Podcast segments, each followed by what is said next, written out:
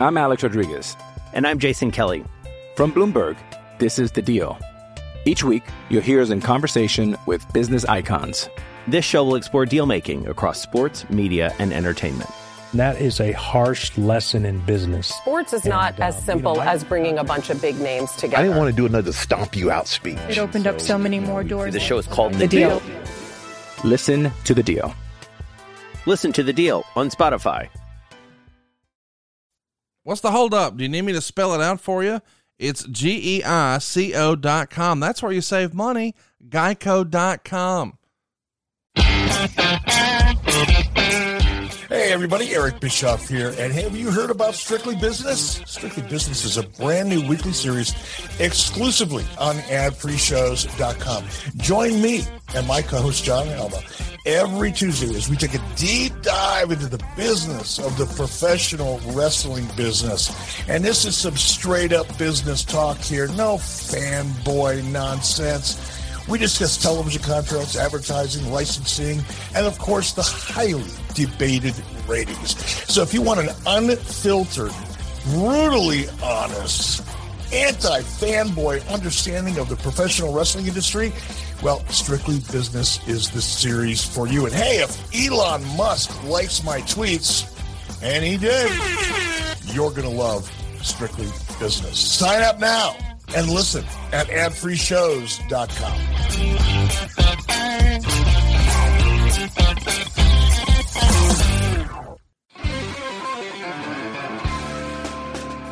You know, one question I often get asked is, how can I listen to ad free shows? Well, the answer is simple. You plug directly into your normal podcast app, like Apple Podcasts or Google Podcasts, and you do that through an RSS link. And then you just listen like you always would, except no commercials. Here's something else you may not know. You not only get the shows early and ad free, but you also get a ton of bonus content with adfreeshows.com. You also get early access to many of your other favorite wrestling podcasts, from William Regal's new show to the Road Dog Brian James to Matt Hardy and so much more, starting at just $9. So quick Scott Steiner math tells us that's less than 20 cents an episode each month. See for yourself what thousands of other wrestling fans have already discovered that adfreeshows.com is the best value in wrestling today.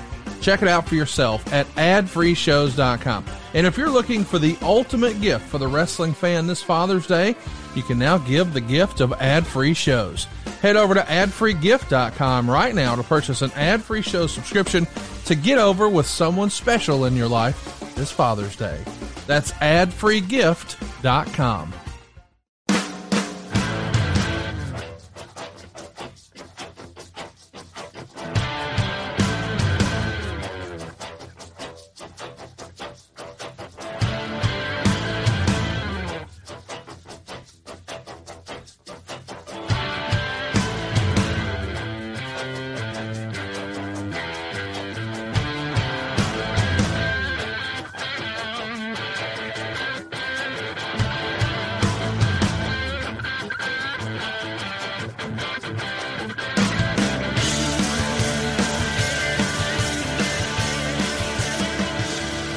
Hey, it's Conrad Thompson, and you're listening to 83 Weeks with Eric Bischoff. Eric, what's going on, man? How are you? Man, I'm I'm doing great, Conrad. Just doing great, and great to be here with you. I know you've had a busy weekend. I appreciate you putting in the time, brother. Excited to be here. Wouldn't miss it. Of course, we're doing something totally different today. We never, ever have guests, but today we're joined by the incredibly talented Mr. Bully Ray. What's going on, man? How are you? Wait a minute, wait a minute. You never have guests? No, we've never had a guest start to finish like this ever before. Wow, I feel even more special than I- when I got the original invite from Eric. Well, this is a big deal for me. I'm, I'm happy. I'm excited. This is this should be if controversy creates cash, as a wise man once said. This should be one hell of a podcast. Well, of course, everybody can hear you each and every week over on Busted Open. I know that's not just on SiriusXM; it's also a podcast as well. Tell everybody what your schedule's like over there these days. Um, well, Busted Open is on uh, six days a week. We're live from 9 a.m. to noon.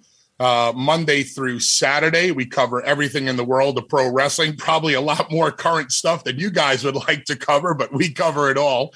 Uh, I'm on Monday and Tuesdays with Dave LaGreca. You got Dave and Tommy Dreamer on Wednesdays and Thursdays. You got Dave and Mark Henry on Fridays, and myself and Ryan McKinnell on Saturdays. So no matter what's going on in the pro wrestling world, we're up to date on it. And we talk about it. Uh, some good, some bad, and uh, some ugly, but uh, we cover it all and we cover it honestly and fairly, just like Eric does.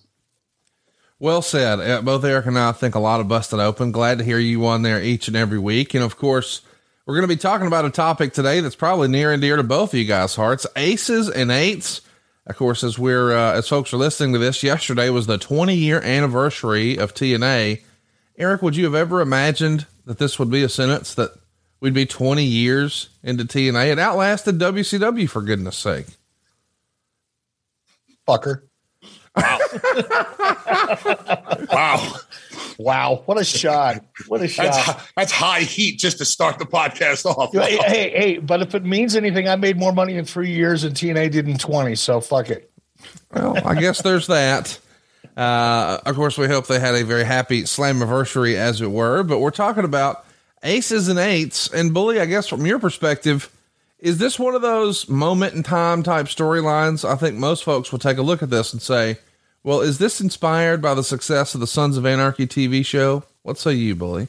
Uh, I would have to imagine that it was. I was never a fan of Sons of Anarchy. I never really watched it.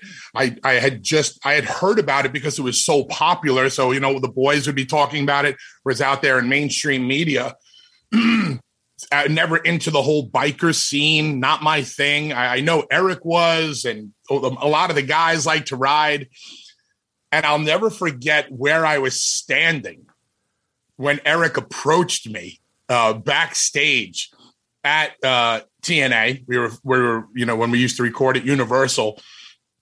And me and Eric had to had had been establishing more of a relationship since he had taken over creative. I was doing the bully thing, but I was doing my version of bully and not what was about to be uh, presented to me. And Eric said to me, we were standing by a trash can, and Eric said, Did you ever see yourself as the leader of a motorcycle group? Okay. And in my head, I'm like, this is the worst fucking idea that's ever been told to me. I'm not into the motorcycle thing. I know nothing. Or just thoughts of like the Undertaker's motorcycle gang group or any other motorcycle gang group that has ever been in pro wrestling comes to mind. And I'm like, no, this is not what I want to do. This is not my vision of Bully Ray. No, no, no, no, no. But if the booker is coming up to you with a plan, you know that he's pulling you on the side for a reason. So I was like, my, I think my exact line was, if you think that's the best utilization of the character Bully Ray, I'm on board. And that's my recollection oh. of, of how it happened. Well, no, that's so it's so funny, and that's why I love doing this kind of thing because I, have said this before, man. We all have certain memories and and angles. Of, I mean, angles meaning perspectives. You know, we're looking at the same story, but you're looking at it from your point of view. I'm looking at it from my point of view, and every time we do this kind of thing, I learn something new, and it's just it's just fun. Um, yeah, I mean, it, it, was you know with with bully because bully's a strong personality. You know, I'll talk about I'll talk about you like you're not here, brother. Bully's a really strong personality, um, but at the same time, he's pretty open minded. So you've got to you got to approach bully a certain way and get him to at least open the door. Because if you come at him wrong, because he's a strong personality, this was my experience back then if you don't get them to at least open that door a little bit, it, it, it, whatever it is you're pitching isn't going to sink in. But if you could just get them to go, okay, I'll listen. Now you got some daylight to work with, and that's what happened. It's funny. You know, coming up in the wrestling business, old school, you know that if the booker, the owner, the the promoter comes to you with an idea in mind, that means that they have a vision and they they think you're one of the best people or you know at least in the group of decisions that that you know could portray this role so to say no would have never been a good idea you never like to say no so i looked at it as a challenge and uh it was a hell of an opportunity. I think together, you know, myself and Eric working together along with the rest of the guys, I think we knocked it out of the park. And it's someone that I'm, it's, it's a body of work that I am as proud of in my career as my tag team accomplishments. Wow. Wow. That's wow. a big deal.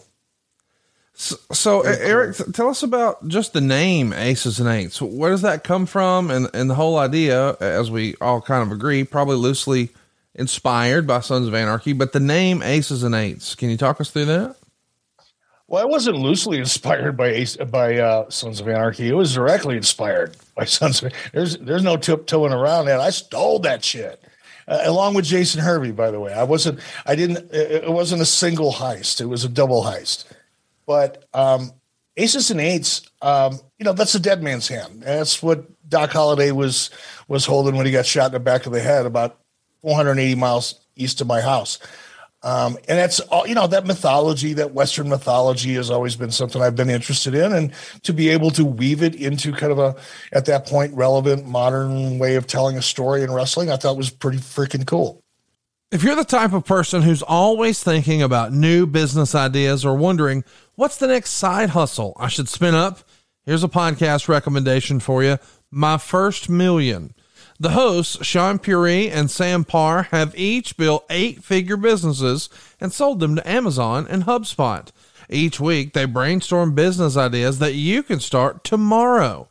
They can be side hustles that make you a few grand a month, a big billion dollar idea, or anything in between. One episode I loved was number 158, where Sam and Shaw explained how to make millions by buying Michael Jordan's house and turning it into a museum. If you love any of our business content we do on the show, I think you'd love this episode. They also chat with founders, celebrities, and billionaires and get them to open up about business ideas they've never shared before. Like, check out their conversation with Rob Dyrdek in episode 224, where you hear about a guy who has built a $400 million media empire who's been tracking every second of his day for the last decade. Be sure to check out My First Million. That's My First Million on Apple Podcasts, Spotify, or wherever you listen to podcasts. Looking for a great Mother's Day or Father's Day gift idea? I was, and I found it at Paint Your Life. With Paint Your Life, you'll get a hand painted portrait created to fit almost any budget, and it's a great gift idea for your mother, your father, or both. You say Paint Your Life transforms your photos into a one of a kind, beautiful hand painted portrait created by professional artists. You upload anything you can imagine. You can even combine photos. You'll pick the artist, the medium, you can even customize the frame. And you can receive your painting in as little as two weeks. You can give the most meaningful gift you've ever given at paintyourlife.com. And there's no risk. If you don't love the final painting, your money's refunded guaranteed. And right now is a limited time offer. Get 20% off your painting. That's right, 20% off and free shipping. To get this special offer, just text the word weeks to 87204. That's weeks to 87204. Text weeks to 87204. Paint your life. Celebrate the moments that matter most. Message and data rates may apply. See paintyourlife.com slash terms for details. Totally agree. Uh, let's talk about the creative of how we get started. You know, three masked wrestlers attack Sting uh, when he's talking about his um, induction into the TNA Hall of Fame. And eventually, there's a, a, note left for Hulk Hogan. I had a photograph of the Aces and Eights playing cards, and it said something like, See you next week. We're not cowards. We've got something for you, Hogan. Wait and see. How are you rolling this out, Eric? You know, with the uh, the mystery. Is that part of SARSA? Yeah, I mean, I learned uh, on the job. You know, with with with a lot of ideas that sucked, and, and one in particular that didn't, that engaging the audience by getting them to ask questions in wrestling is oftentimes a more powerful device than making statements. If you could get someone to go, okay, this is bullshit, but who, who do you think those three guys are? I hate this idea, but who do you think they are? Again, just like Bully, you're getting the audience to open up a little bit. If they're asking questions, they're open minded because they're engaging. Then the challenge is how do you keep them stimulated? How do you give them enough to keep them interested, but not give them too much so that they go, oh, fuck, that's another one of those angles. But it was really, it was what I learned the hard way from failure and in a positive way from a little bit of success that mystery and getting the audience to ask questions is the, one of the most powerful devices that you have on your wrestling palette And Bully, I'm sure from your perspective, any questions you had about whether or not this would be a featured storyline, when you wind up in consecutive weeks working with Sting and Hulk Hogan, it feels like, okay, this is going to be a pretty big deal. Here's the crazy thing. I never knew that I was going to be the president or the leader. This was a very, very uh, well kept secret. Oh. And at that time, I was, you know, Eric had Eric had asked the question that question of me when the idea first happened. Like I never thought it was going to be. I never knew it was going to be me. I didn't even know I was in the running for it. But because he had asked me like a year before the unveiling, and at the time, I was an agent with TNA, so I'm actually in on all of the meetings, the creative. So I'm I'm watching this entire storyline play out week after week, month after month, and nobody in the room knows who the leader of the aces and eights yet was yet because Eric and, and Jason Hervey, I think, were just keeping it, you know, to themselves. And maybe they had maybe they had another person in mind or, or three people in mind. I, I don't know. I just knew I was sitting there and I was in the as in the dark as everybody else. And then one day, Hulk, who was also in the meetings, didn't understand something that was going on creatively at the time. And he just sits back and he goes, Well, who's the leader of this damn group anyway? and me and Eric used to sit next to each other in the meeting. And all I remember was Eric going like this. And he points right at me. And I was like, oh, damn, this is really going to happen. So, um, you know, getting to work with Hulk and Sting was such a big deal for me because I had gotten to the point in my career. I mean, with tag team wrestling, there was no other tag teams really for me to in Devon to work with where we could actually make money or learn from. We had become the, the top of the food chain. I'm not saying that with ego. It just it, it it is what it is. It was what it was. And then I got to branch off into this singles world where I was doing some cool stuff with other singles guys but never guys that actually I had to work up to their level. They hadn't been around longer than me. They hadn't been smarter than me. They didn't understand psychology better than I did. They weren't you know they, were higher they, they were they were jedi knights they were sith lords as compared to what I was and then i get to work with hulk and sting and this was it was mind-blowing for me because i was like oh my god like i get to work with legends and every night I went out there, I went for the jugular on the both of them. Seriously, like when I was doing promos with Hulk, I went for his jugular every night. If I was in the ring with Sting, I would smack him in the face and light him up because I wanted the Sting that I knew what when I was watching as a kid. I was going to do my best to bring the absolute best out of them because I wanted to tell the best stories. I wanted to have the best matches. I wanted to create the most memorable moments. So Eric handing me the ball and giving me the opportunities to work with a Hulk and a Sting and be involved with a, a storyline that that took so long to unfold was you can hear the passion in my voice when I talk about it right now. I loved doing it. And Eric, you know, was very as hands-on as he was, he was very hands-off. He's like it, it was very much you got this. Go go do it. And Eric brought up a name before in Jason Hervey that I loved working with because Jason knew how to talk to me. And when I say know how to talk to me, he just talked to me like a normal dude. If he didn't think that I something I said was or promo I did was good, he, go, he would tell me, "Listen, why don't you try it from this point of view? Why don't you try it if you were thinking in this manner?" And I was like, "Man, this is such a breath of fresh air. Somebody who's not afraid to talk to me and also somebody who's going to get me to think differently than typical pro wrestler. So between Eric and Jason and Hulk and Sting, this was for for me it was it, it was a grand slam. You know, Bully, in that, yeah, thank you so much for that. And I think, you know, Jason, I don't talk a lot about Jason, right? And and in this particular this storyline, Jason had a lot of input and and contributed creatively a lot. But I think where where Jason really contributed, and what Bully's talking about is Jason has he, Jason is a good director. When he when he was talking to Bully about okay, I know you said it that way, but say it this say it thinking about it from this angle instead of this angle that's being a good director and part of that is because jason grew up from the time he was five years old learning how to take direction as a talent working with great directors on feature films and working with great directors on an Emmy award winning series on ABC, The Wonder Years. You're working at some points. He was working with some of the best writers and best directors in television. That that that series is eh, in the Smithsonian Institution for crying out loud. And when you when you find a talent like Jason was, who grew up as a talent but is really interested in directing and producing, you have someone that can give talent, wrestling talent, a different way of thinking about things that makes a tremendous difference in, in their promos and in their characters, as it did with Bully.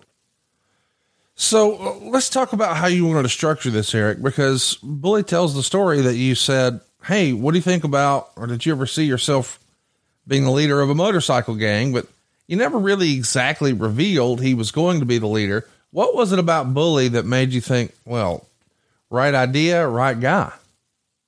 It's pretty obvious. Strong personality, credible character, intimidating, knew he could cut the promo of all promos, given the opportunity and given material to work with. Always love Bully's promos.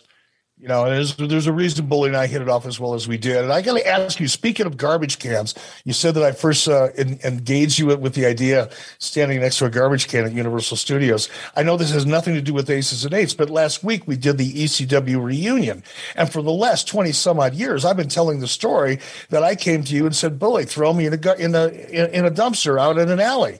And then I'm watching the replay, and lo and behold, you threw me on the bed of a of a semi truck was there not a dumpster in our conversation? I think that no, I think that's what we were supposed to do throw you on the back of the truck or something like that. Jeez, oh man, I am getting old. The dumpster, the dumpster would have been a, a, a, much better idea, but yeah, we were told to just throw. And you took, hey, credit to you, you took a great 3D that night. That was uh, you did perfect business that night. What what a, what a memorable uh, a memorable evening, memorable moments, and the electricity in that room uh, at one night stand was I don't know. Maybe one day we can bottle that again. Hope so. But going back to Aces and know, the storyline it, it, evolved. You know, it was not. It, it's not like we woke up. Jason and I woke up one day and said, "Okay, here's here's a 25 page story arc, and this is exactly how it's going to go." It was okay let's let's work through this. Let's develop it slowly do some stuff that's kind of low risk see how the audience reacts to it. And it was kind of work in progress until it got pretty finely tuned and that's when we tagged in bully. So talk to me about some other folks who really jumped off the page. It feels like pretty early on luke gallows was identified. Who else do you remember being oh well this is an obvious choice. We need that guy I don't know that there were any obvious choices. Luke was just because, I mean, again, big, intimidating, wasn't really involved with anything that really mattered creatively, but had just so much talent. But he just was, God, what a fun guy to be around and complete, contribute, just contribute, just contribute. Give him an idea, you know, he, he'll take it add to it. And that's the other thing that I think made it Aces and Eights work so well is it was a collaboration. It may have started out as the original idea of something that started with Jason and I, but it quickly became a team collaboration, really. Hey, y'all, did you go to geico.com yet? What's the holdup? You got a house, you got a car, you need to bundle them, you need to save. It's geico.com. Oh, hey, real quick, I want to remind everybody and listen up, wrestling fans. It's time to win with ZYN. Get to wrestlingprizes.com right now to register for your chance to win one of four once in a lifetime digital Q&A sessions with wrestling legends like the nature boy himself, Ric Flair, Eric Bischoff, the WWE Hall of Famer, maybe the voice of wrestling Jim Ross, or what about the hardcore legend Mick Foley? Winners will also get an autographed replica title belt and a prize pack from ZYN that's America's number one nicotine pouch. Register once per day now through July 15th at WrestlingPrizes.com. Here's a disclaimer for you there's no purchase necessary to enter or win. It's open to U.S. residents 21 and over. Void where prohibited for official rules. Visit WrestlingPrizes.com. Warning this product contains nicotine. Nicotine is an addictive chemical. I'm Alex Rodriguez. And I'm Jason Kelly. From Bloomberg, this is The Deal. Each week, you'll hear us in conversation with business icons. This show will explore deal making across sports, media, and entertainment. That is a harsh lesson in business. Sports is not And, uh, as you simple know, I- as bringing a bunch of big names together. I didn't want to do another stomp you out speech. It opened up so many more doors. The show is called The Deal. Listen to The Deal. Listen to The Deal on Spotify. Bully, talk to me about Devon. Obviously, you guys had been synonymous with uh, the Dudleys and Team 3D and other variations of the name, but now with this new, as Bruce would call it, paint of coat, what do you think about the idea of involving your old tag team partner here? I thought it was it was an interesting idea. Devon was revealed um, m- much quickly, much sooner than I was. To be honest, I never got the Devon connection. I, I really didn't. Um, it was something that they came up with creatively. I think it was done more for a swerve, like when when Hulk unmasked Devon. It was supposed to get this reaction of like, oh my god we never saw that coming. But i think that we got the reaction of oh my god we didn't see that coming. Um i, I don't think it was like eric eric you tell me why why devon? Was there a was there a, a, a real reason? Was there a, a, storyline point? Or was it just to have bubba and devon together within this uh within this group No, in the, in the SARSA formula, story, anticipation, reality, and surprise and action, Devon was a surprise. Devon was that that whoa, didn't see that coming. Whoa, where's this going? He was that moment in, in terms of the way he was written into that story. Well, it's interesting that we get started there. Uh, ultimately, we also see uh, Joseph Park end up unmasking an Aces and Eights member during the fight between Bully and Devon, uh, and it's Luke Gallows. Why was Gallows such a staple of this from, from seemingly day one, Eric? I mean, if you're casting a movie, right, and you're looking for a certain type of character, he would be the first guy you'd pick. If you looked at the the, the roster in TNA and you were and you're using that roster to cast a movie, and the movie was about outlaw bikers, you you you'd get to Luke and you'd stop. Same with Bully. They just had the right physical presence. It's intimidation. You know, not everybody had to be as big as Bully or, or Luke, but you needed that muscle. You needed that size that made that team fucking scary in an alley. Like, yeah, I got a gun, but I've only got six rounds. Fuck. you know, you need that. It needs to be frightening in a way, believably frightening and intimidating. Bully, when folks talk about uh, Luke Gallows, I feel like they more often than not talk about the Good Brothers.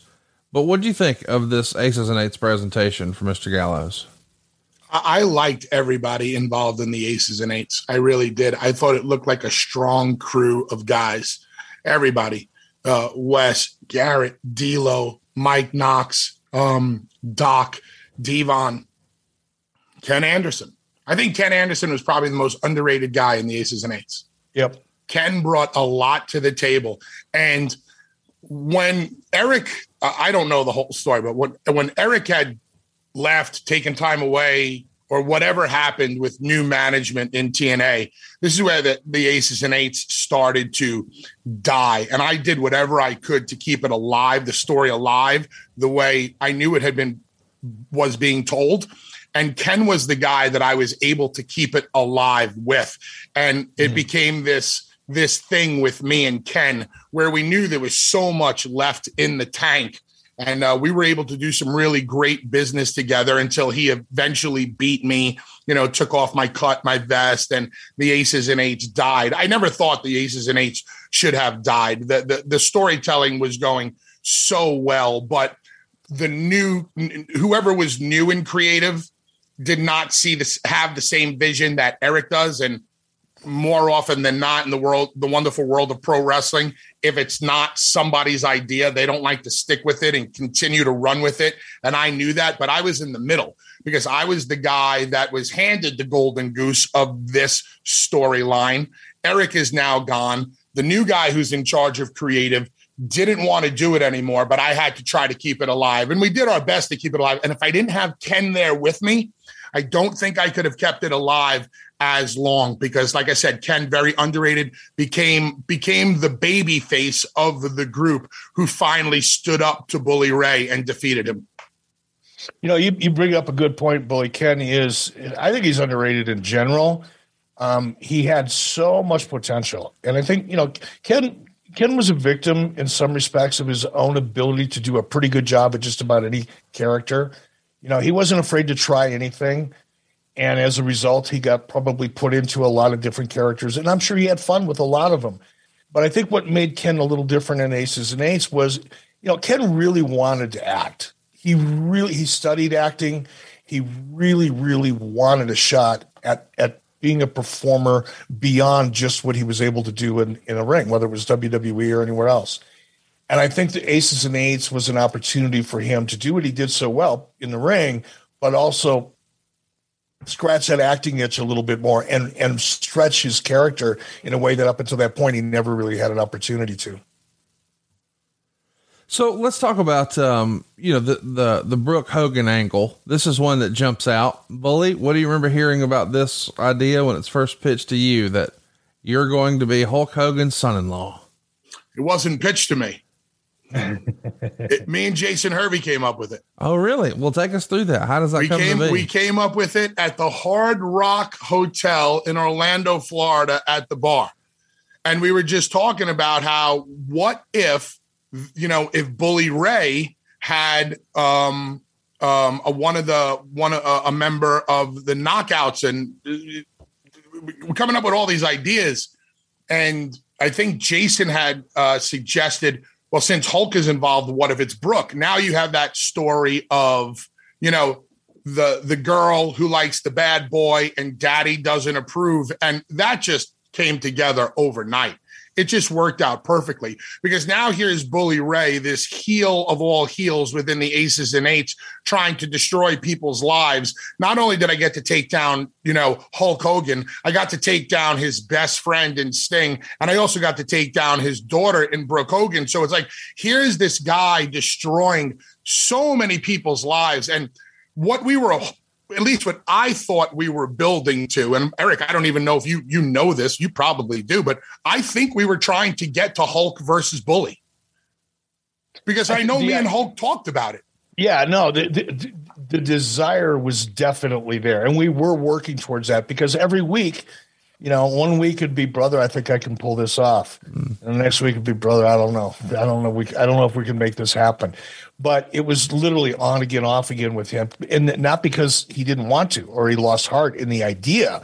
It's just because he was, you know, the injuries and the issues that he was dealing with. But he wanted that so bad, and we were definitely working towards that.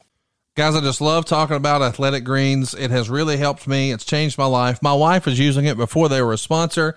Now Mrs. B and Mr. B, everybody's using AG1. And everybody has different reasons for wanting to use it. Maybe you want better gut health. Maybe you need more energy. Maybe you just want to optimize your immune system so you don't get sick. Maybe you just hate taking pills or vitamins. As for me, I wanted a supplement that tastes great and I wanted to see what all the hype was about. My wife has been swearing by this for a while. She uses one delicious scoop of AG1 every morning in a cup of water. That's it.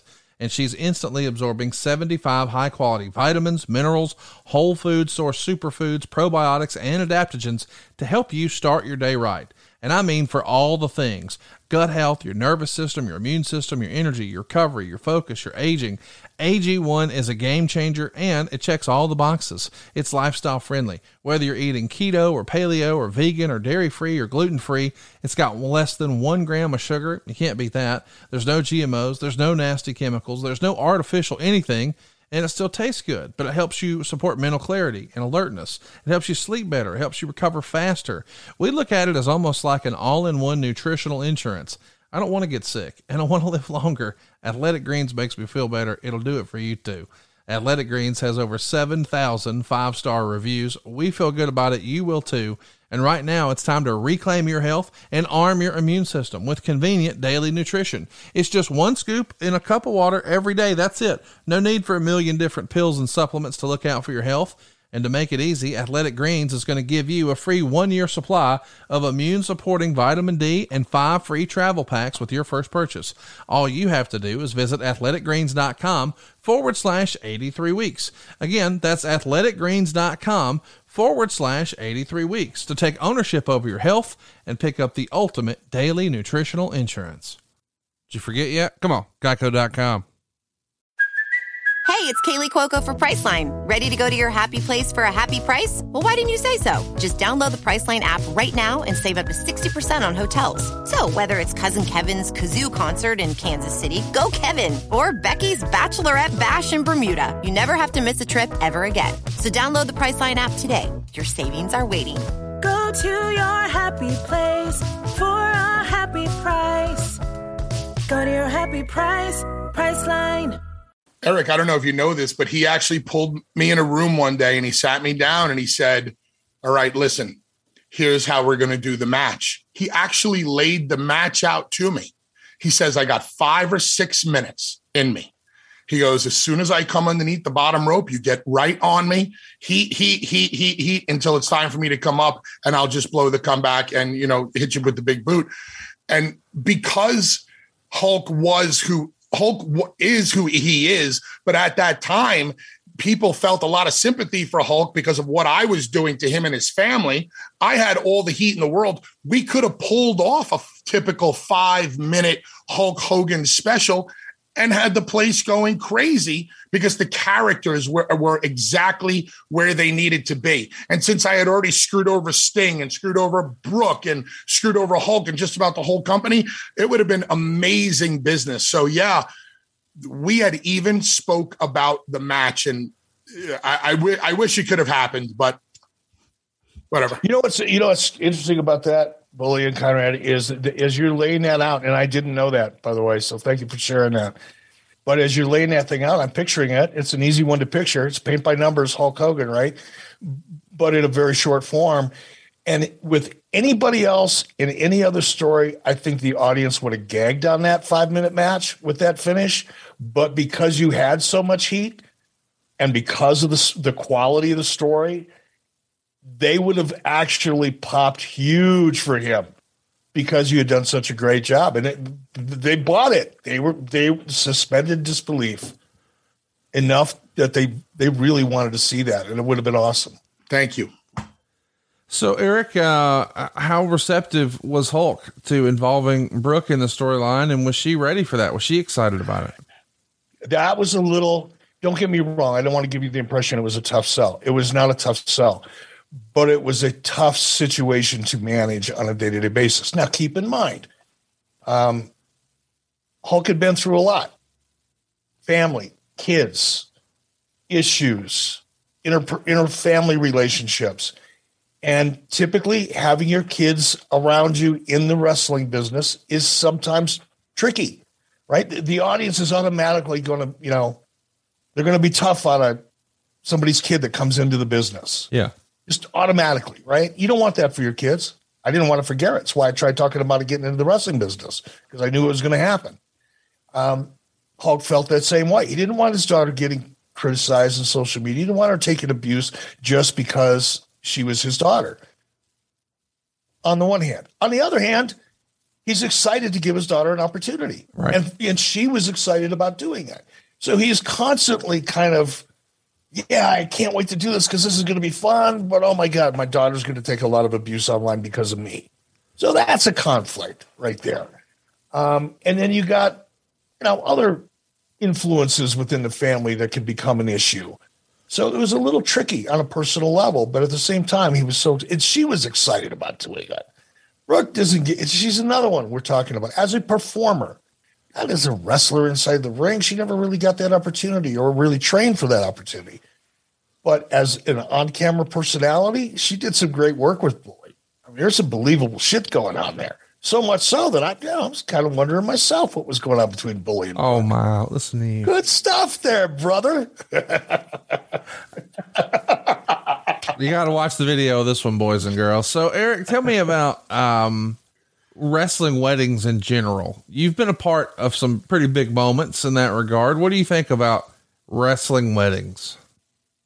I think they can be spectacular because now the audience is right. You don't even have to do much to build anticipation. All you have to do is announce it because more often than not, they kind of over deliver. I mean, there's been some spectacular, you know, wrestling weddings. There hasn't been too many duds, really. Right. So, Bully, uh, another guy who's going to join the group, Taz. Uh, I don't think a lot of people maybe saw that coming, but it does start to feel like, hey, is this more of an ECW style group? What do you think of Taz jumping in, Bully? I liked having Taz. On one hand, I liked having Taz a part of the group, but on the other hand, I didn't like it because you could never get your heat back on Taz.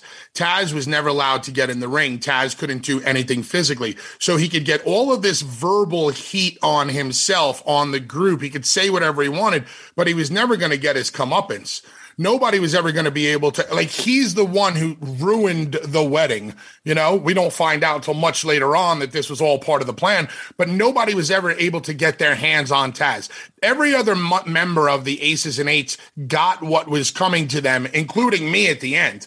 Taz never got what was coming to him. So as a heel i don't think that you should ever be in a position to ever be able to one up a babyface. You always have to have your day in court. The bad guy always has to lose, in in, in my opinion. And, and, Taz could never lose in this situation.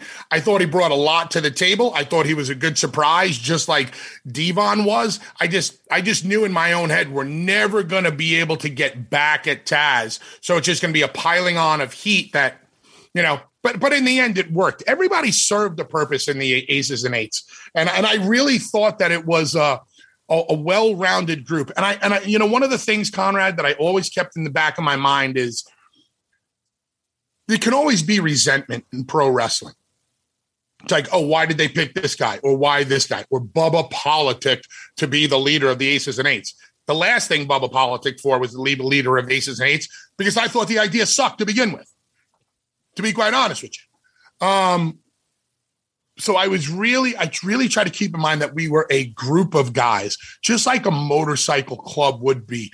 They, uh, the, the, boys elect the president because they love and respected him, and that's how I wanted those guys to feel about me because that's how I felt about them. I didn't want them to look at me like, oh, he's getting this push and we're just along for his ride. It's no, guys, we're getting the push and we all have equal, you know, equal parts to play in this story. So let's all do it together. I, I, I was really conscious about that because I didn't want anybody to feel like, um, like I, I was better than them because I knew the spotlight was being thrust onto me.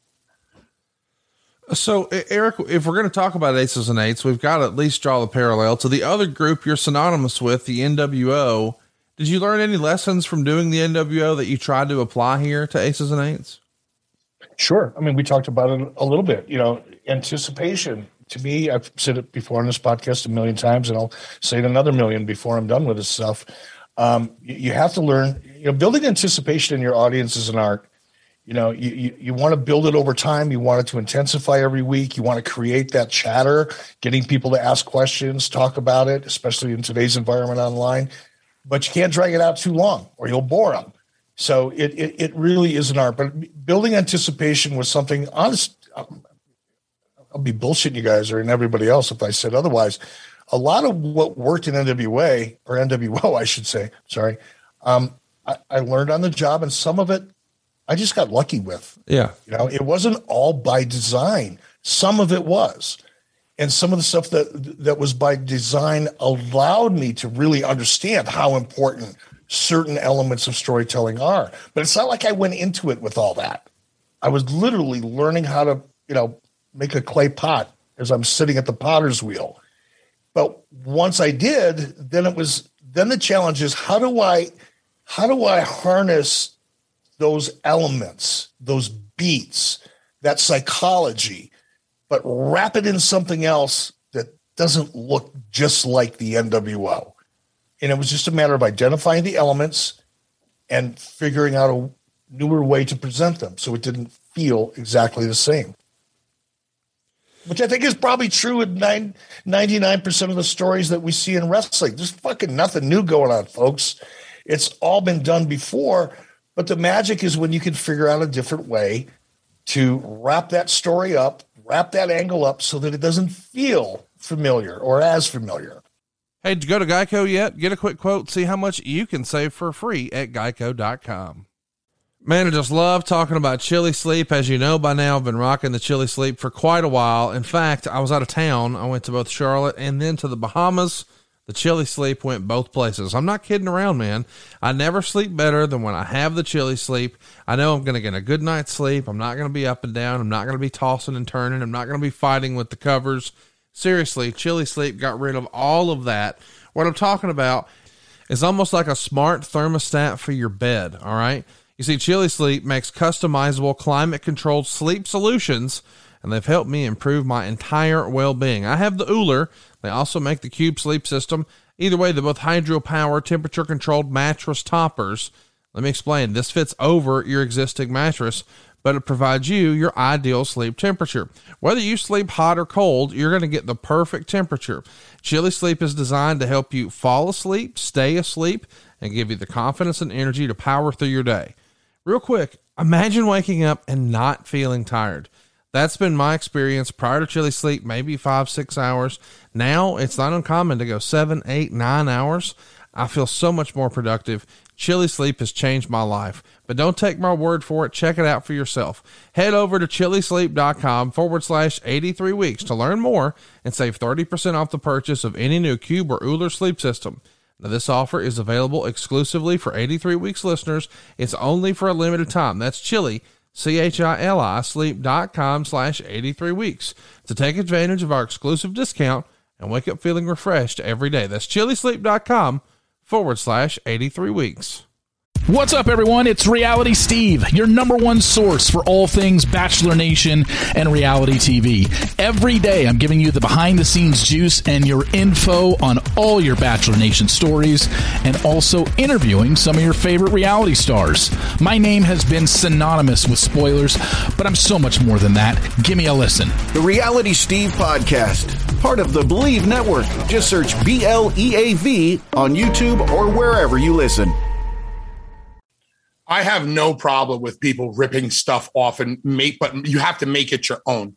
You can't just blatantly plagiarize it. You have to, if, you want to borrow, that's great because we all borrow from everywhere. Listen, in music, musicians borrow riffs from other songs and they just kind of play with them, work with it, turn them around. There's nothing wrong with doing that in wrestling. I've been borrowing from others my entire career, just putting my spin on it. Um, it's like the version of Bully Ray, the heel. I just went with whatever. What would Freddie Blassie do? What would the Sheik do? How would they get heat in this situation? How would they just keep it simple yet uh, uh, just um, elicit the the emotion of pure hatred? How would they have looked at it? And and that's how I would look at it. So borrowing in this business happens all the time, and I've never had a problem with it. So, Eric, let's talk about ratings for a minute. Uh, Aces and Eights debuted on June 12th, and Impact had 1.25 million viewers on that show. Uh, six months later or so, February 2013, Impact had 1.35 million. So we're up 100,000 viewers. Did you think that that it was a ratings draw, Eric? It was worth pursuing. What was the feedback you were getting? Uh, say the first six or eight months into the angle. I didn't pay attention to ratings at all on TNA. I mean, I, I was I paid attention to them. Don't, that was the wrong way to say it. I did pay attention to them, but I didn't allow ratings or lack thereof to influence how I felt about something creatively. And by that I mean TNA was TNA. They didn't do the things necessary to grow the audience. They didn't promote outside of their show. They didn't they didn't want to make the financial commitment to tour and to do the big spectacle live events, which is necessary when you have a television property. It's one of the reasons I think, not the reason, but one of the reasons AEW was able to be so successful out of the gate was because of the investment they put into the live shows that that essentially launched. The All In event, I think, is the one that launched before they even had television. They established AEW and then television followed. But you've got to have that credibility with a live arena audience and, and get that emotion from that crowd. And TNA didn't want to do that. They didn't have the commitment. couldn't do it, wouldn't do it, whatever the reason was. So I, I never allowed a soundstage audience or the lack of ratings to try to dictate to me what was a good idea and a bad idea because it's not a true barometer. It's such it was such an artificial environment, meaning shooting in front of a soundstage.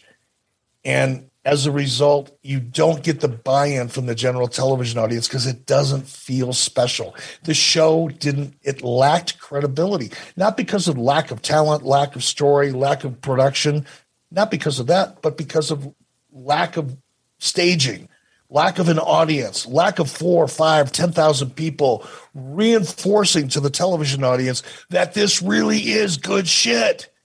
But when you don't have five, four, three, two thousand people reacting naturally to what they're seeing, the per- the people at home are going, "Ooh, I feel stupid watching this. Why am I watching this?" Unfortunately, we would have 500 people on a soundstage. 250 of them thought they were there to ride the teacups. Wow. It didn't do us any good. You know, any other any other 250 wanted to take over the show. this is awesome.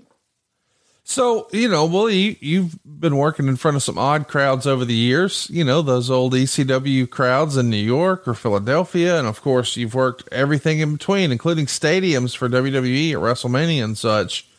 Was it a challenge for you as someone in the ring trying to elicit that feedback from a, a different environment? Sure, it was a challenge. Everything is a challenge when, when you're when in, in a situation like that.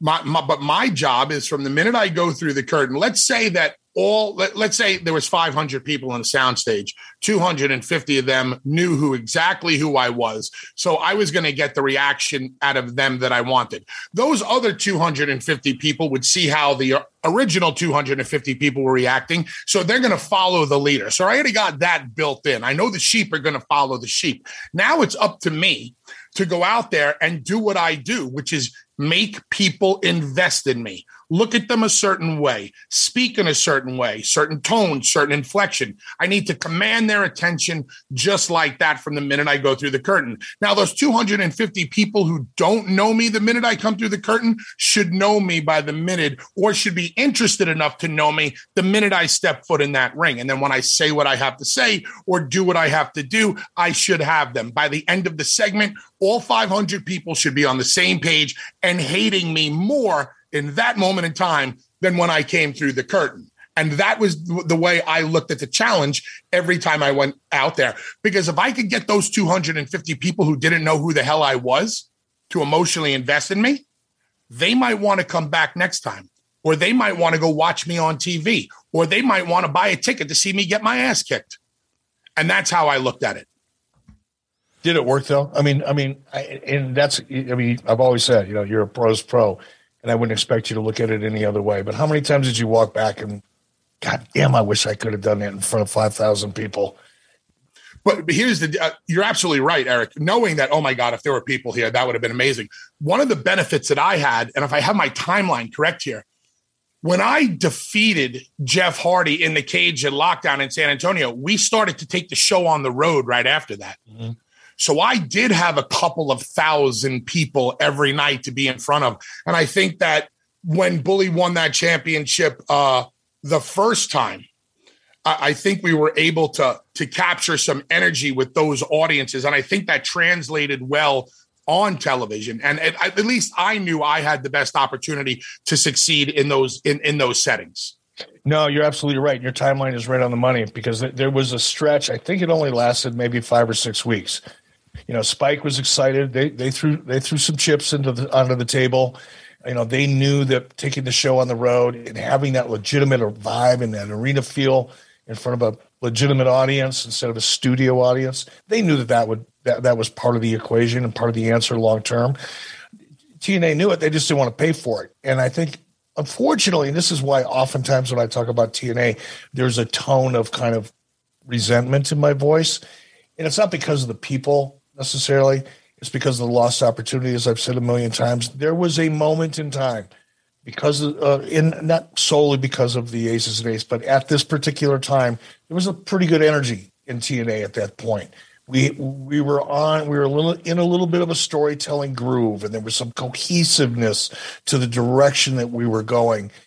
and we were taking the show on the road. But unfortunately, the people making the decisions in TNA, and it wasn't Dixie Carter, by the way, um, people making the financial decisions expected that they were going to see a turnaround in, oh, I don't know, two weeks.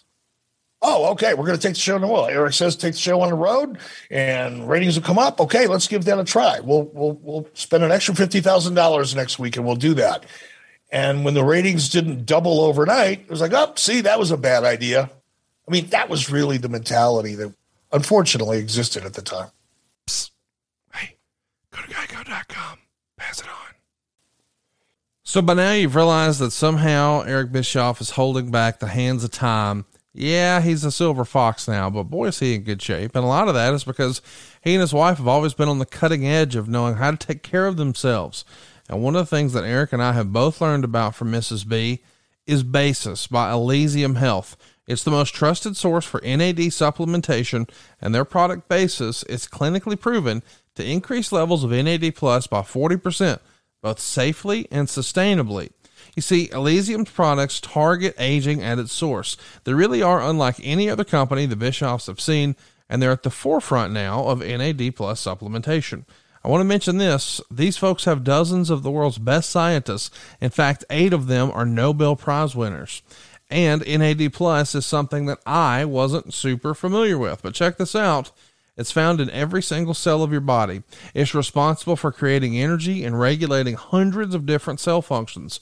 But your NAD plus levels actually decline as you age. Things like lack of sleep or intense exercise or an unbalanced diet, even sun overexposure can also deplete your NAD plus levels. So here's the deal. These decreased NAD plus levels, they're linked to faster biological aging. Man, they can even slow down your vital body functions. But Basis helps you replenish those youthful levels of NAD plus to promote healthy aging. It's going to support cellular energy and metabolism. It'll reduce your general tiredness to keep you feeling good for longer. And many Basis customers even report that they have higher energy, less fatigue, and even more satisfying workouts. I should mention that Basis is third party tested by both independent labs, both during and after manufacture. They're going to check for things like purity and quality. It's always independently verified as NSF certified for sport. And this is a life hack for you. It's going to support energy and metabolism on the cellular level. It's going to support you in recovery from your workouts. It's going to reduce your general tiredness and fatigue. It's going to promote healthy skin. And more importantly, it's going to activate those longevity genes to promote healthy aging. So try Basis at trybasis.com slash 83 weeks and enter the code 83 weeks at checkout and you'll save 10% off basis prepaid plans as well as other Elysium health supplements. That's trybasis.com slash 83 weeks and use that promo code 83 weeks at checkout to save 10%. And we thank Elysium Health for sponsoring this episode. So, Eric, let's talk about a couple other members that are going to join. Uh, Kurt Angle has your son Garett and Wes Briscoe backing him up, but all of a sudden it's revealed they're Aces and Eights members. Uh, were you worried about the the young folks here in the group taking any shit just because of their last name? Sure, of course. I mean, like I said, I I tried talking Garett out of going to wrestling school and training with Rikishi and and and everything else because I knew he would take shit. But you know, I, I tried to talk him out of it. He was committed and he understood. I knew that he understood. It wasn't like he went into it, you know, blindfolded and was surprised that he got heat because his last name was Bischoff. Same with Wes. You know, Wes is a tough kid. Um, so I expected it. I, I anticipated it, but I wasn't worried about it because they both they both earned it. You know, Garett worked hard. He earned it. You know, I made him spend however long I made him spend as a freaking referee. Because yeah, he'd been through Rikishi school. He trained with Brian Knobbs. He trained with Hulk. He spent and trained with a bunch of people.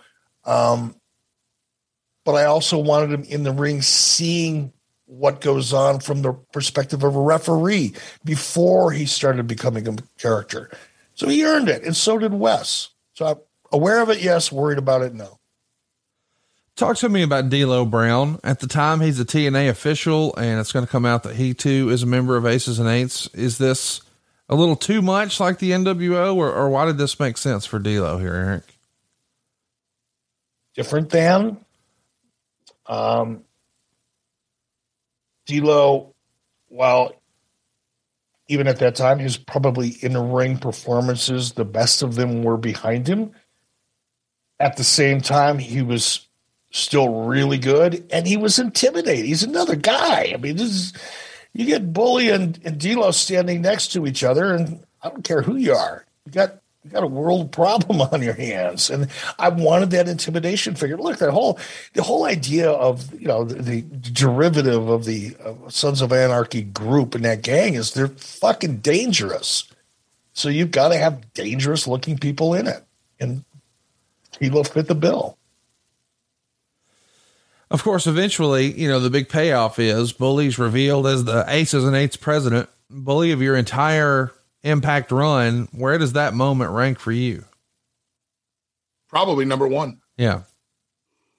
Well, yeah. He, you have to understand something, guys.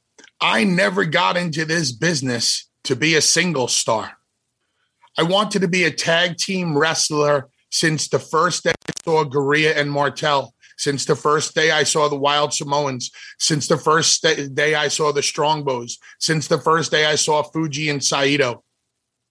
I never wanted to be a singles guy. Steve Austin always said, if you're not in this business to be the, you know, the, the, you know, WWE World Heavyweight Champion, you don't belong in the business. Well, my thing was, if you're not in this business to be the WWE World Tag Team Champion, you're, you're in the wrong business. To me, tag team wrestling was the be all and end it all. I knew at 10 years old, I want to be a tag team wrestler because four guys can be more entertaining than two in my mind me and Devon get to TNA, I kind of felt like Alexander the Great after a while. I looked over, I looked over all of our lands and realized there's no more lands left to conquer, and I wept. you know, uh, there was legit Conrad nothing left to do. Yeah, zero. So what are we going to do? Retire? Hang him up? No. And Devon always had the itch to do the singles thing, and I said, "Here's your chance. Go ahead, go do what you got to do. But I'm going to go do what I got to do." And I looked at it as a challenge and it worked. I think the the I, the, the night that uh, I think opened Eric's eyes to me, if they hadn't been fully opened, is the night that Jeff Hardy could not perform against Sting. And Eric, I don't even know if you remember this story. Sting and and and and Jeff were in the ring. I think you had even gone down there to try to fix the, the situation, right? Didn't you go down there to the ring? Yeah, he did. Yeah, I, yeah. But yep. right before you went to the ring, I, re- I remember you being there at Gorilla, and everybody's like, "What do we do? What do we do?" And Eric, I said, "Let me go out there." And you're like, "What are you going to do?" I said, "I'll attack Sting." And I'll pull out a table, but I'll have Sting turn it around and put me through the table. So at least the people go home happy and we create enough smoke and mirrors that people won't realize what's happening with Jeff and we can just get him out of there. And you you were thinking about it and you were thinking about it and you were thinking about it. And then you're like, no, I'm just gonna go out there. But then the next day you pulled me on the side and you're like, hey man, thanks. Thanks for, you know, being willing to go out there and, you know, help, you know, save the show, so to speak. And um, I think that's when your, you know, your wheel started, you know, to turn on me also. So to to to see what that night was like leading up to the reveal, uh, you know, in San Antonio in lockdown, which I'm proud because it's it was TNA's biggest house ever, Conrad. Yeah, you know, listen, they did they did 7,000 people paid. Okay, is that 70,000 people like WrestleMania? No, but it's still the biggest house paid yes. in the history of TNA in the United States. And I was in the main event against Jeff Hardy, and it's because of the great storytelling that happened up until that moment. And when great storytelling and great characters come together, this is what you get.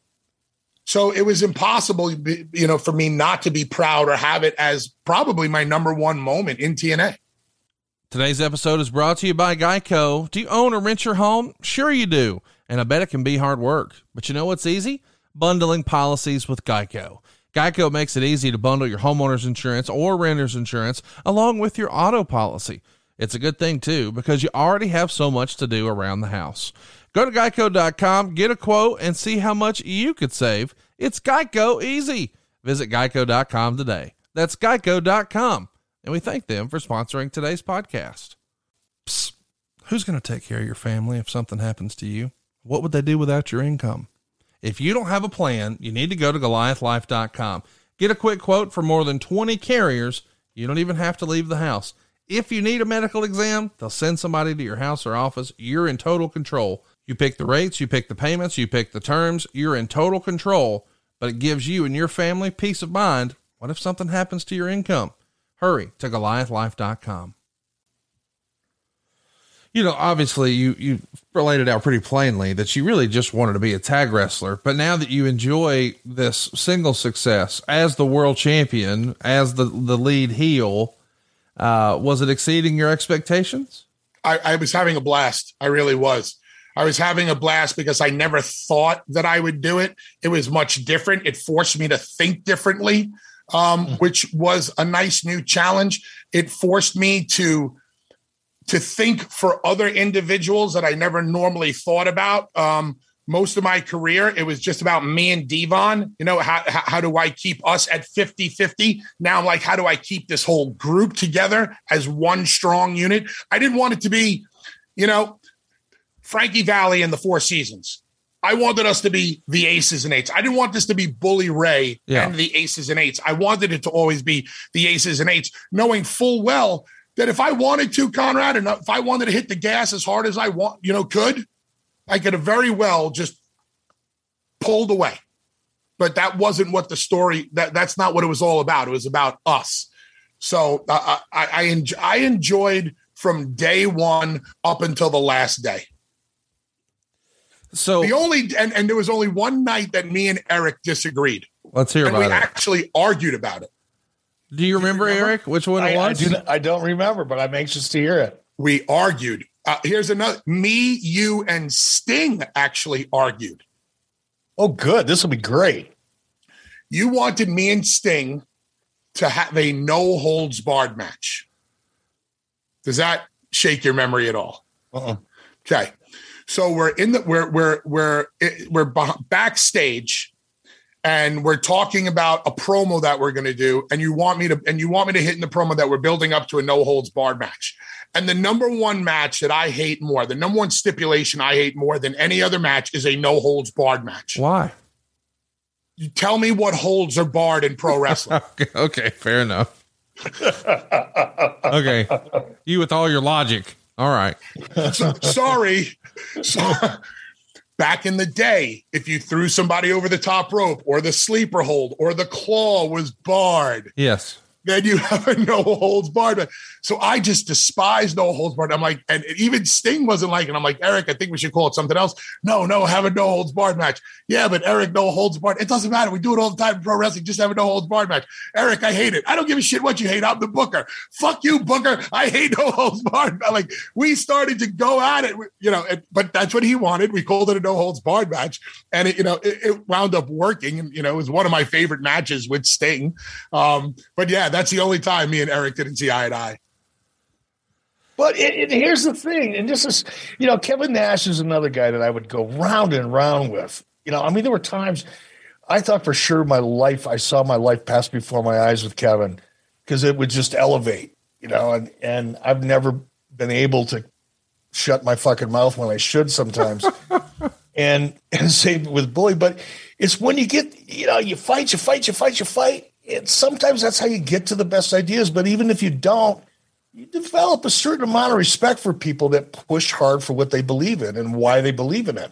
And you may not agree with it that time, but next time you're going to go into a conversation, you're going to go into that conversation with a little different perspective. And and and I, and I appreciate that answer so much because that's the kind of businessmen we were. I never took that personally, or we never took that personally. But it would be, it would have been very easy for you in that moment to say, "Oh, Bubba is difficult to deal with," and I could have been like, "Oh, here's the Eric everybody always told me about. Eric's difficult to deal." We didn't look at it that way at all. Mm-hmm. I was passionate about my point of view. He was passionate about his point of view. He thought he was right. I thought he was right. We discussed. We argued. It ended, and nobody thought differently of each other. Nope. And that's why I hate that term difficult. I mean, that's that's a term that's followed me around. Oh, he, Conrad, he's difficult to deal with. I'm not difficult to deal with. I just want to dot the I's and cross the T's and make sure everything makes sense. And if it doesn't make sense, I'm going to look you in the eye in a polite, respectful way. And I'm going to tell you why I don't think it makes sense. And if we have to sit here for half an hour and discuss it, let's discuss it because it's in the best interest of business. And that's that's what's lacking so much now. And I shouldn't say that because I'm not backstage now. So I'll retract that. But what I feel sometimes is that there are not enough people that believe enough in what they're doing that that are surrounded by people that will argue with them and push them and make the idea better. I see a lot of stuff that makes me think they're just slapping this stuff together or it's just getting rubber stamped. I'm not seeing magic like I've seen in the past. I believe we live. We're, uh, we're, very much in a yes man, a yes man era in pro wrestling. You believe we are in that? Absolutely. Oh, good. I, not good, but at least I don't feel quite as bad. Why do you say that, Bully?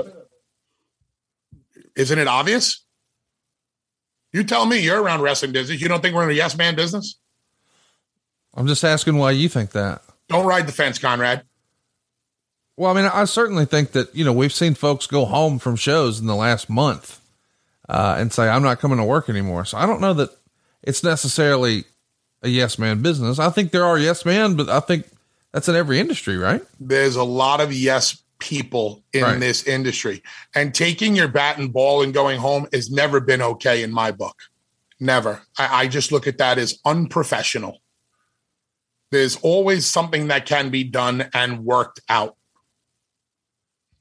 but I do believe that we have a lot of yes men. I think we have a lot of people in positions of power who like to be told that their idea is the best, or people are fearful to speak up. Well, there you go. I think that's different, but I hear you.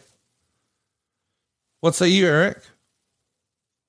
I said it early on. I, I think uh, the, the proof is in what we see. We're not seeing really great ideas percolate to the top, and that's that's the product of a Stone Cold Steve Austin or a Bully or a Hulk Hogan or a Ric Flair or whoever it is fighting for their character and wanting to make sure that if they're going to do something, it's really well thought out and it's going somewhere or it has a specific goal my perspective, but again, I'm not backstage anywhere. I don't know anybody anymore. I don't talk to anybody backstage. It's not my world anymore.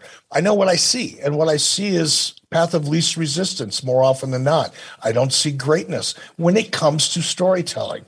And that doesn't mean there's not some good stuff out there occasionally, but I'm not seeing anything that makes me go, holy shit. The last thing that I thought was going to make me go, holy shit, was MJF. And right now, I'm not so sure that that's even real. If it is, I'm going to be like the biggest fan in the world if it's part of a story. But if I said that wrong, but if it's real and it's a shoot, it's just not going anywhere. Fuck, really disappointed. But other than that, what am I seeing that makes me go shit? I know I know I'm supposed to talk to Conrad at you know eight o'clock on Monday night, but I'm going to ask him if I can do it Tuesday because I want to watch Raw instead. Ain't happening. Yeah. Well, I don't know how we got talking about uh, current stuff today, Eric, but since you brought it up and we got down the road a little bit, the biggest news in modern wrestling history happened this past week, and I'm dying to hear your take, and I think everybody else is too. They've waited an hour to hear it. What was your reaction when you heard that Vince McMahon was no longer the CEO of WWE? Yeah, I was, you know, dumbfounded, shocked, I, I, don't know any other way to. I can't, can't, imagine anybody felt any differently. You know, it's a day that I never thought, even if, even though it appears to be very temporary, it's not a permanent situation. At least that's not the way it's been presented or the way I've read it. Um, but nonetheless, it's a big damn deal, and it did shock me. Um, I, I feel bad for a lot of people. You know, I still have a lot of friends in WWE that I do care about a lot, and it's going to, regardless of how this ends up, it's going to adversely affect a lot of people. And how do you feel anything other than bad for people that you know and have affection for that are having to go through this? I feel bad for Bruce. I sent Bruce a text Friday night during the show going, brother, what a hell of a ride. you know, I mean, to be sitting in that seat, to be there and in the eye of that fucking hurricane, I, uh, man, I feel for a lot of people. Let me spell it for you. G E I C O dot com. That's geico dot com. What about you, Billy? Could you imagine there would ever be a day where we heard that Vince wasn't the CEO of WWE? Uh, as I've talked about on Busted Open, I believe uh, I've been so desensitized to stuff that uh, nothing really shocks me. I mean, we see CEOs of other companies have to step down for similar situations where there's a personal relationship, maybe where somebody, you know, where people should not be involved or for whatever reason. But I think because it is Vince McMahon and it affects us so much, we but we've you know we've worked for him, we know him. Uh, Eric has competed against him. It's like wow, this is shocking, but it does go on every day within you know big business. Um, I don't think we've seen the last of Vince. I was I tried to really look deep into that promo that he cut on SmackDown. One half of me thinks it was a middle finger to everybody going, I'm still going to come out on my show and do what I do, however I want to do it. And I think the other half of me looked at it as Vince said, this might be my last opportunity to ever address a live crowd on television. So I'm to, so I'm to do it. And we really have to wait and see. I hope it works out. I despise having to talk about negative shit in pro wrestling. All I want to do is come on the air, put the boys over, talk about great storytelling and great matches and have fun with it. But it seems lately we're just so inundated um, by, by negative stuff going on. And, I think at this stage of the game, it affects me more than it ever has. Yeah, and you hit it on the head there, Billy, with the, you know, when you said it's either or, you know, it's either the middle finger or him, you know, saying goodbye. I thought the exact same thing. You know, when I watched it, I watched it a couple times, um, because I want to try to get a feel for Vince, and I, I don't want to pretend like I know Vince. You know, I, I don't. I'm not sure how many people really do, to be honest. But I was trying to read him, and as you know, Vince is really hard to read. But after I watched it a couple times, I thought, you know, maybe he is taking this one last opportunity just in case, because he's not really sure how this is going to end up. And he, if this is his goodbye, that was a good one. There was a little bit of a different look in his eye, Eric. I agree. In, in my opinion, a little bit of a different look in his eye. I agree. I sense so. the same thing. That's what made me think like you did. Like, yeah. Because mm, he wasn't, it wasn't a fuck you. It wasn't a middle figure. It wasn't, I'll do what I want to do. God damn it. Right. This is my show. It wasn't that at all. It was classy. And when he tagged it with, and forever, that they, was, eh, okay, maybe, maybe this is it. Eric, I hope not. I'm going to say it. You know, I'll be controversial, of course. Who gives a shit, right? This stage of my life, the fucks I have left to give are not capable of being counted. I I I hope this is a major problem that WWE and Vince McMahon will be able to overcome and move on. However the outcome, whatever the outcome may be let's talk about the outcome of the story the other night, Eric. It looks like Brock Lesnar's back and he's in the main event of SummerSlam. They're going back to him and Roman Reigns. There was a little bit of backlash online where folks said, Oh, we've seen this a thousand times before. But I'm pretty sympathetic to him, Eric. You know, you, you lose one of your top guys in Cody. He's going down with surgery. The rumor is Randy Orton may need surgery. They needed a solution, and it's almost like Brock was behind glass and you just break it in case of emergency. What say you, Eric? Um, I can't wait to see it. I know they've wrestled what seven times, whatever it is, something like Six, that. Yeah, seven, eight, twenty, whatever. It doesn't matter. Remember when Brock came back most recently, when it was first announced that Brock was coming back, and I think it was on 83 weeks. I said, you know, that's not not doing anything for me. If he's going to come back as the same old Brock, the man killer, the one dimensional, no promos, go out, eat people, spit them out, go home. It's not going to do a thing for me because we've seen that guy, a lot of him.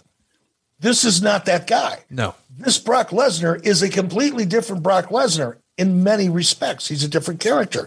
He's having more fun when he goes out there. He's not relying on Paul. He's cutting a lot of his own promos. He's coming to the ring looking and feeling like the Brock Lesnar that I know.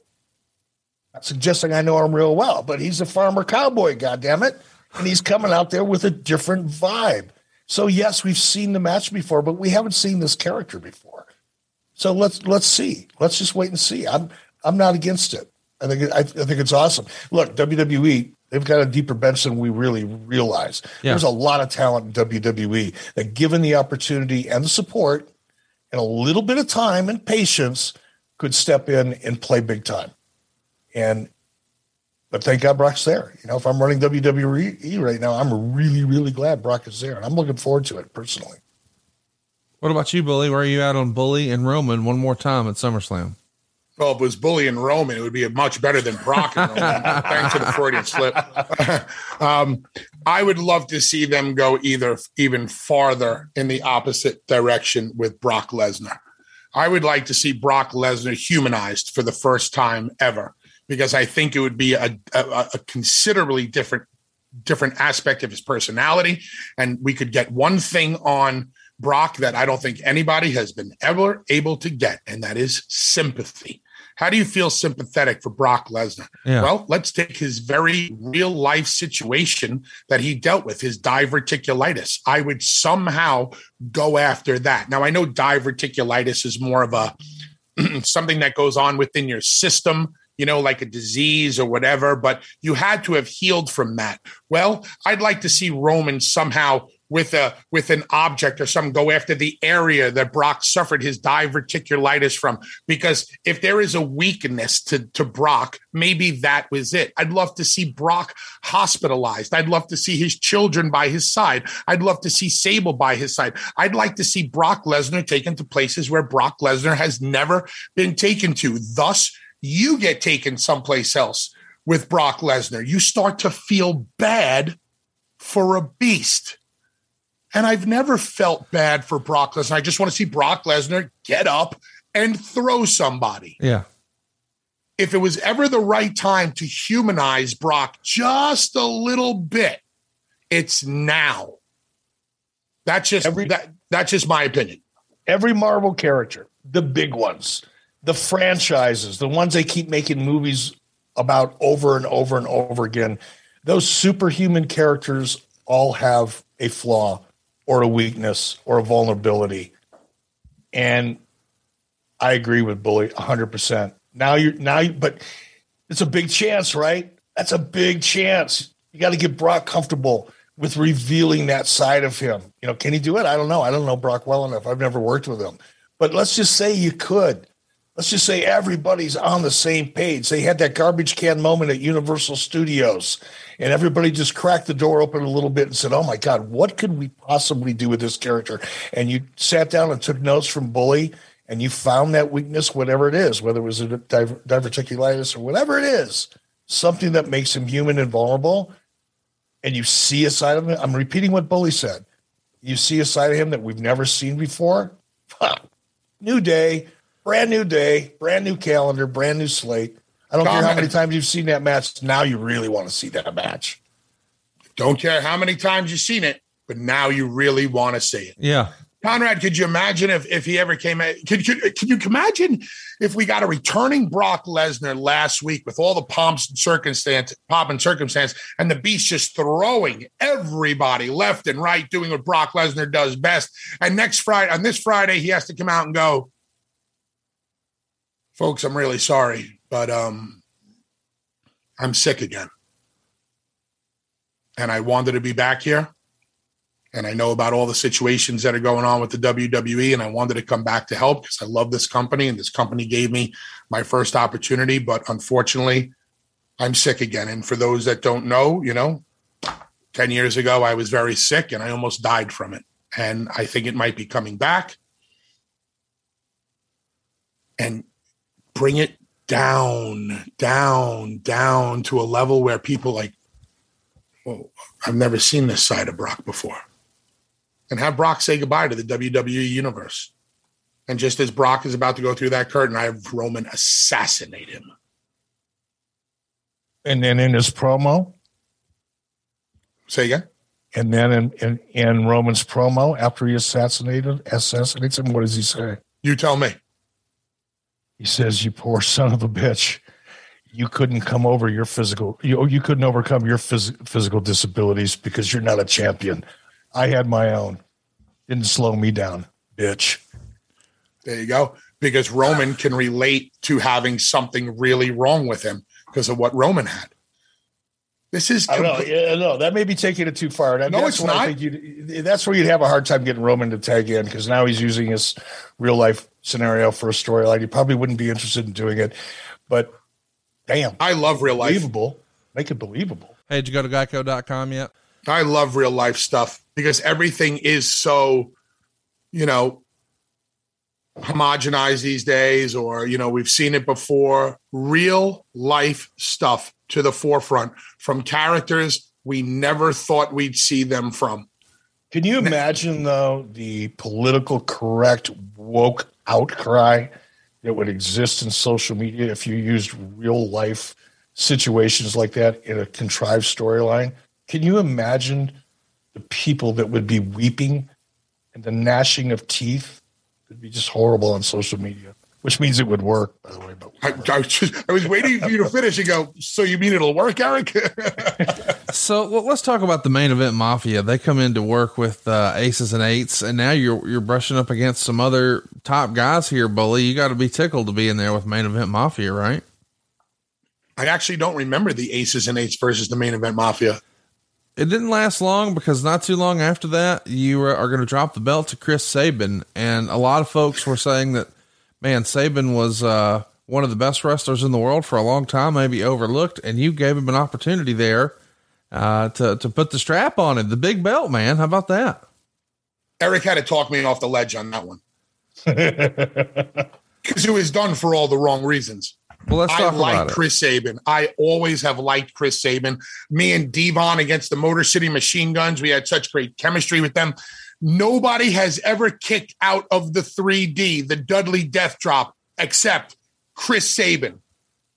That's that to me was a big deal. Me and Devon protected our finish for so long that nobody had ever kicked out of it. He did because it was part of me and Devon's story. So all the props in the world to Chris Sabin. Double thumbs up, yada, yada, yada. That belt was never supposed to come off of me. It was supposed to stay on me for one year. And I was supposed to drop it to AJ Styles at Bound for Glory the following year. But Chris Sabin had gotten injured. And I don't know how deep Eric wants to go into this. no, I you're going to have to refresh my memory, brother, because Sabin I got don't. injured, and I don't believe TNA wanted to pay for his surgery. Okay. Look at Conrad salivating over here. He's salivating right now. And So I think I. I'll tell the rest of this story on Busted Open. well done. Well done. Uh, Check out Bully on Mondays and, and Tuesdays. serious, I, w- I went to Eric and I'm like, Eric, this is wrong. It's th- th- this is not right. I'm like, they're not going to pop for him winning. They're going to pop for me losing. We're putting him in a bad spot. He's not going to come out better on the other end of this. And Eric agreed. And I did not want to see Chris Sabin fall on his face at that time because of this situation. Eric told me nothing I can do about it. Just go out there and lay down. Okay, no problem. It was it was way above my pay grade. And anybody who tries to tell you a different story is a fucking liar. Any recollection of that one, Eric? Yeah. Yep. And Bully's right. This was this was not a creative decision. This was a office decision.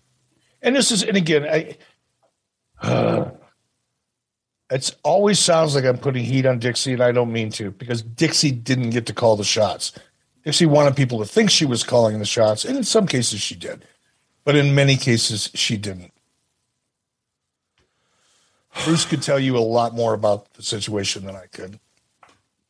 Talk to me about Tito Ortiz. Bully, he's going to join Aces and Eights and help you regain the title back from Sabin at Hardcore Justice. I think this deal is put together with Bellator. Is that the way you remember that, Eric? Yeah. Bellator, I can't. Remember Bully, do you remember the guy that ran Bellator before Scott Coker took it over? No, I do not. Uh, I can't remember his name. It was like a French dude or something. Him and Dixie were like, you know, thick as thieves. Spike, of course, was very supportive of Bellator, wanted a, as much co promotion as they could. And Dixie saw an opportunity and she wanted to play nice with Spike, as she should have, Yeah. by the way, not a criticism. You want to be a good partner with your television network. Uh, so as a result, uh, that's where it all came from. you know, Spike's desire to cross promote with TNA. Believe it or not, TNA was, you know, people laugh about TNA to this day, but at, at that time, I think TNA was probably the highest rated show on the Spike Network during the course of the week. So Spike had a, they wanted to use, they wanted to use, you know, TNA to help launch Bellator and support Bellator. That's where it came from. The, the hard part was we had Tito Ortiz on one side, we had um, um, Rampage Jackson on the other side, but they weren't allowed to touch. Yeah, right. They had to keep these guys away from each other, and there there was a time there where I, I do remember saying like, "Hey, we're the focal point, not these guys. Can we stop worrying about them so much? They're the they're the peas and carrots." We're the steak and potatoes, but it seemed like we had to cater to them a little too much. And I liked Tito and I liked Rampage.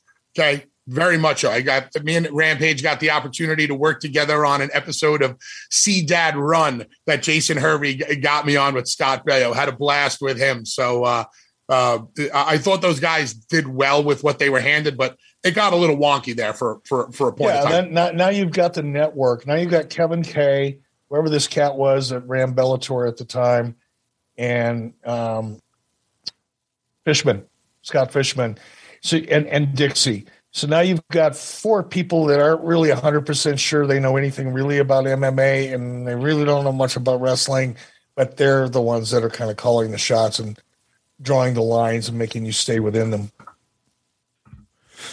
So there's also some dissension when uh, DOC and Anderson start uh, disagreeing on some things, and before the storyline really resolves, uh, Gallows' contract is up and he's out of here and I think not too long after this is when Devon loses a fall to AJ Styles when it's aces and eights versus main event mafia, and the loser of the fall must leave the company. Is this when some of the money problems started to creep in, Eric? God, I'd have to go back. I have to think about that. What year was this? Do you know? Uh, 2012 and 13. Yeah, definitely. definitely. By then it was a no, the checks are in the mail kind of thing. Well, you've heard that one before but there was a lot of TNA. There was a lot of people in TNA. He never bounced the check on me. There was it, there were a lot of people in TNA, especially the you know the lesser paid talent were the ones that suffered the most. But yeah, if you guys can carry on for a second, I'm going to step out. I'll be right back. so coffee's killing me. Bully, you started to spend a lot of time with Brooke and not really concentrating on club matters, and it comes to a head. Wes Briscoe is going to stand up to you. You throw him out of the group um, do you think at this point, man, the, the wheels are starting to run off this thing, or did you still think there was some life in there? No, I always believed in the story. Um, I, I I started to worry once Eric was gone. Yeah, because I knew this was Eric's baby, this was Jason's baby, um, and now we had new a new head of creative, a head of creative in um, John Gaburick, big, and just wasn't his and wasn't his vision. And I held on, you know, uh, as long as I could to make sure that the vision was followed through. We had to cut and paste. We had to do the, the best that we could, but we had already, you know, the, the lightning that we had caught in the bottle was starting to dissipate for whatever reason. You said, you know, financial reasons or creative reasons. But you know, then I went into this different direction with the bully character. You know, after I lost the championship to AJ Styles, they wanted me to turn into we want you to be very dark, is what yes. they said. And I said, okay, who do you want me to be? What do you want me to be? What did you come up with for this character? Like Eric had come up with something for the character of Bully Ray. What do you have in mind for the character of Bully Ray? And they didn't know. Just be dark. Okay. So I go out there one night, right, Conrad, and I cut a promo on the stage. I had, I had, I, Ken Anderson was on the stage and he's in the spotlight, and I come up from behind him, I blast him in the back of the head, I lay him out, I take his mic- microphone, and I said, "In the beginning, good always overpowered the evils of all man's sin." But in time, the nations grew weak, and our cities fell to scum as evil stood strong. In the dust of hell lurked the blackest of eight, for he who his fear awaits you. Now, many lifetimes later, lay destroyed, beaten down, only corpses of rebels, ashes of dreams, and blood-stained streets. It has been written, that those who have the youth have the future. So come now, children of the beast, be strong and shout at the devil. Everybody was like, Oh my God, that was amazing. Did you write that? I go, No, that's the introduction to Motley Crue. Shout at the devil. I just memorized it word for word. Uh, oh, that was awesome. Here's a question from Conrad in Huntsville. He wants to know how do you save money? Ah, you bundle your policies, both home and auto, at geico.com. Duh. they, they, didn't know what dark bully was supposed to be, so I just came up with shit off the top of my head. And this is where the direct this is where the direction, you know, started to dis then it, you know, then it just was left up to me and Ken, and they wanted to do this thing in the in the funeral home and then they wanted to have a coffin match and a last man standing. And, and that's why i gave credit to ken because i can't go out there and do it myself. You always need somebody standing across from you. And if i didn't have ken with me i couldn't have milked it as long as i had because i no longer had hulk. I no longer had sting. Eric was gone. Jason was gone. So it was just me and ken trying to hold on to what was built already and see how much more we could get out of it Eric, you uh, you've talked a lot on the show here about how you wish that you could have had a proper ending for the NWO. What would a proper ending of Aces and Eights been had you been able to stick around TNA and finish it up? Oh, I, it would have had to have been Hulk and Bully. It would have had to have been raise the stakes after everything that went went down with with with Brooke and Bully, and once it was obvious what Bully really was, um, similar to the way Bully laid out Brock, you know, kind of going out the door, broken, beaten, overcome. It's kind of what Bully did to Hulk psychologically, right? And then to have something, some inciting moment that brought Hulk back, even though everybody knew, including him, he shouldn't ever step into that ring again and somehow muster five minutes to take a fucking ass kicking, but come out on top, even if it's ugly, that would have been beautiful. That would have been a great ending. It was the only ending that would have made sense. Big boot leg drop, one, two, three. Yep. And, and as corny in some respects as that would have been, the audience would have loved it. They would have loved it especially if can you imagine big leg drop, let Hulk get a couple in, let him get a couple in, and then have to carry him out of the ring while you're laying there in a puddle. And and Brooke and Sting would be the ones carrying him out of the ring. Oh my God! See, that makes me. I'm starting to get tears in my. I'm getting weepy, and chill bumps all at the same time. We magic, be, magic can still happen, folks. It's still possible. Imagine if we had a pencil in our hand, Eric. Oh my God, we'd be dangerous. PWI recognized this as the feud of the year for 2012 between Aces and Eights and TNA, but the readers of the Wrestling Observer voted it the worst gimmick for 2012 and for 2013. Shut up, Conrad. Shut up. I knew that would make you laugh. Hey, go to geico.com. Pass it on. Uh, Bully, what are your, your final words on Aces and Eights? And we can't thank you enough for jumping on the program with us. By the way, you can hear Bully on Busted Open uh, every Monday, Tuesday, and Saturday. Uh, it's a great listen. Obviously, he is never short on an opinion, and that's why we love listening to his opinions. But give us some final words on Aces and Eights, Mr. Bully Ray. I loved it, and I, I, and I every opportunity I get, I thank Eric for handing me the ball and allowing me to do something in the wrestling business that I never thought I'd be able to do. Um, I, I thank Eric, thank Eric for believing in me, seeing the talent in me, uh, allowing me to be me. Um, there, there are a couple of people that I met in this business who I was told I would never get along with, and one was Eric Bischoff.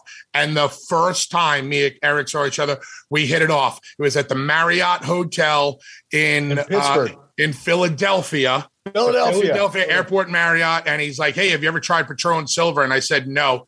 And uh, I had a shot. I was standing right there, right off of the live shot when Eric crashed uh, Booker's shot when he debuted on uh, right on Raw. Okay, yeah, yeah, Raw, yeah, yeah, So, uh, and I remember speaking with Eric after that. Then we saw each other at the Marriott. We did a shot together.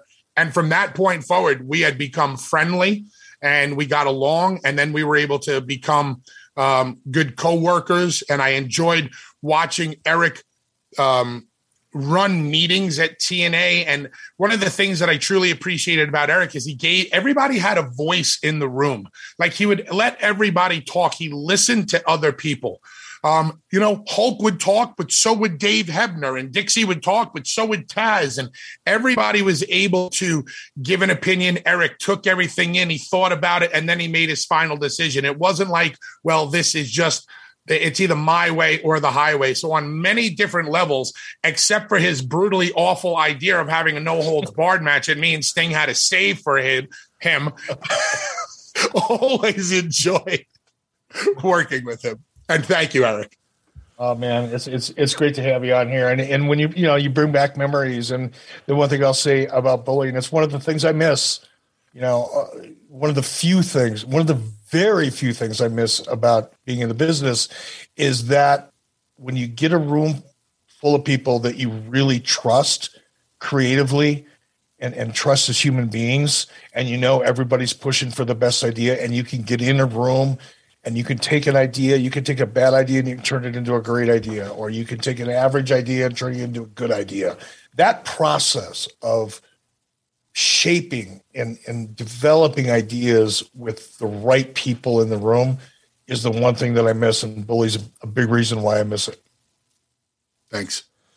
Wow. Well, this was awesome, guys. Thank you guys so much for joining us. We'll be back next week talking about uh, the Nitro 25th anniversary of that legendary run of 1997. We'll finish it up with June 30th, 1997. You're in Las Vegas. It's going to be a big show. The former Mr. Perfect makes his debut and lots more other stuff. But Eric, this was a fun episode today, man, especially since yesterday, I can't believe it, the 20 year anniversary of TNA. Uh, I don't know what to say, Eric. I didn't think this day would come, but it did. Well, I don't know about you guys, but when this show's over, I'm going to go in and have a big bottle of red wine on behalf of Dixie. Just think about Dixie and a glass of red wine. I love the sound of that. Thank you guys. Thank you, Bully, very much, man. I appreciate you sitting in with us. Thanks, guys. Conrad, maybe we should do this again, just me and you. I'm for it. I would love to argue with you. Let's just make it happen on a regular basis. I'm for it. Well, I'm, you need to pull the trigger because a- I think you're afraid of me. oh, really? Yeah. Okay. Yeah, I think you. I think you. You. You're able to ha- and handle Eric. Me, I don't think you could corral any day of the week. Uh, well, as everybody's listening to this, it's Monday. Tune in to Busted Open Tuesday morning, and you never know what might happen. We'll see you then. See you guys. Thank you. John brings his skewed sense of humor. Jeff brings tips to cut strokes off your next round. Together, it's those weekend golf guys. They'll pay a lot of money to PXG and Titleist and Callaway and on and on and on, right? How many yards do you think you're going to pick up with that extra driver? I think I can get an extra 5 to 10. What if I give you 15 to 20? you pay me more. Jeff Smith teaches on the sliding scale. Those Weekend Golf Guys, the podcast, part of the Believe Network. Just search B L E A V on YouTube or wherever you listen.